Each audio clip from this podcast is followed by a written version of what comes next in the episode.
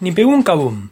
¿Qué mejor prueba de que WhatsApp y Facebook trabajan para la CIA o para la NSA que desde que WhatsApp empezó a incluir estas llamadas de voz, está gastando o muchos usuarios se quejan de que la aplicación de WhatsApp les está gastando un montón de batería, cosa que antes de la función de voz no les gastaba.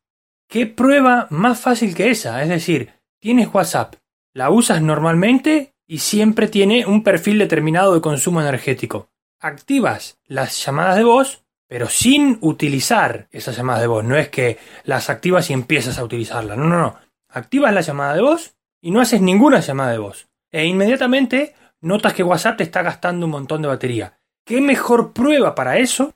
Para entender que WhatsApp ya está haciendo uso del micrófono y que ese uso de ese micrófono está siendo enviado a algún servidor que vaya uno a saber dónde está. Hay que pensar un poco nomás, solo un poquito, y las cosas empiezan a salir a la luz.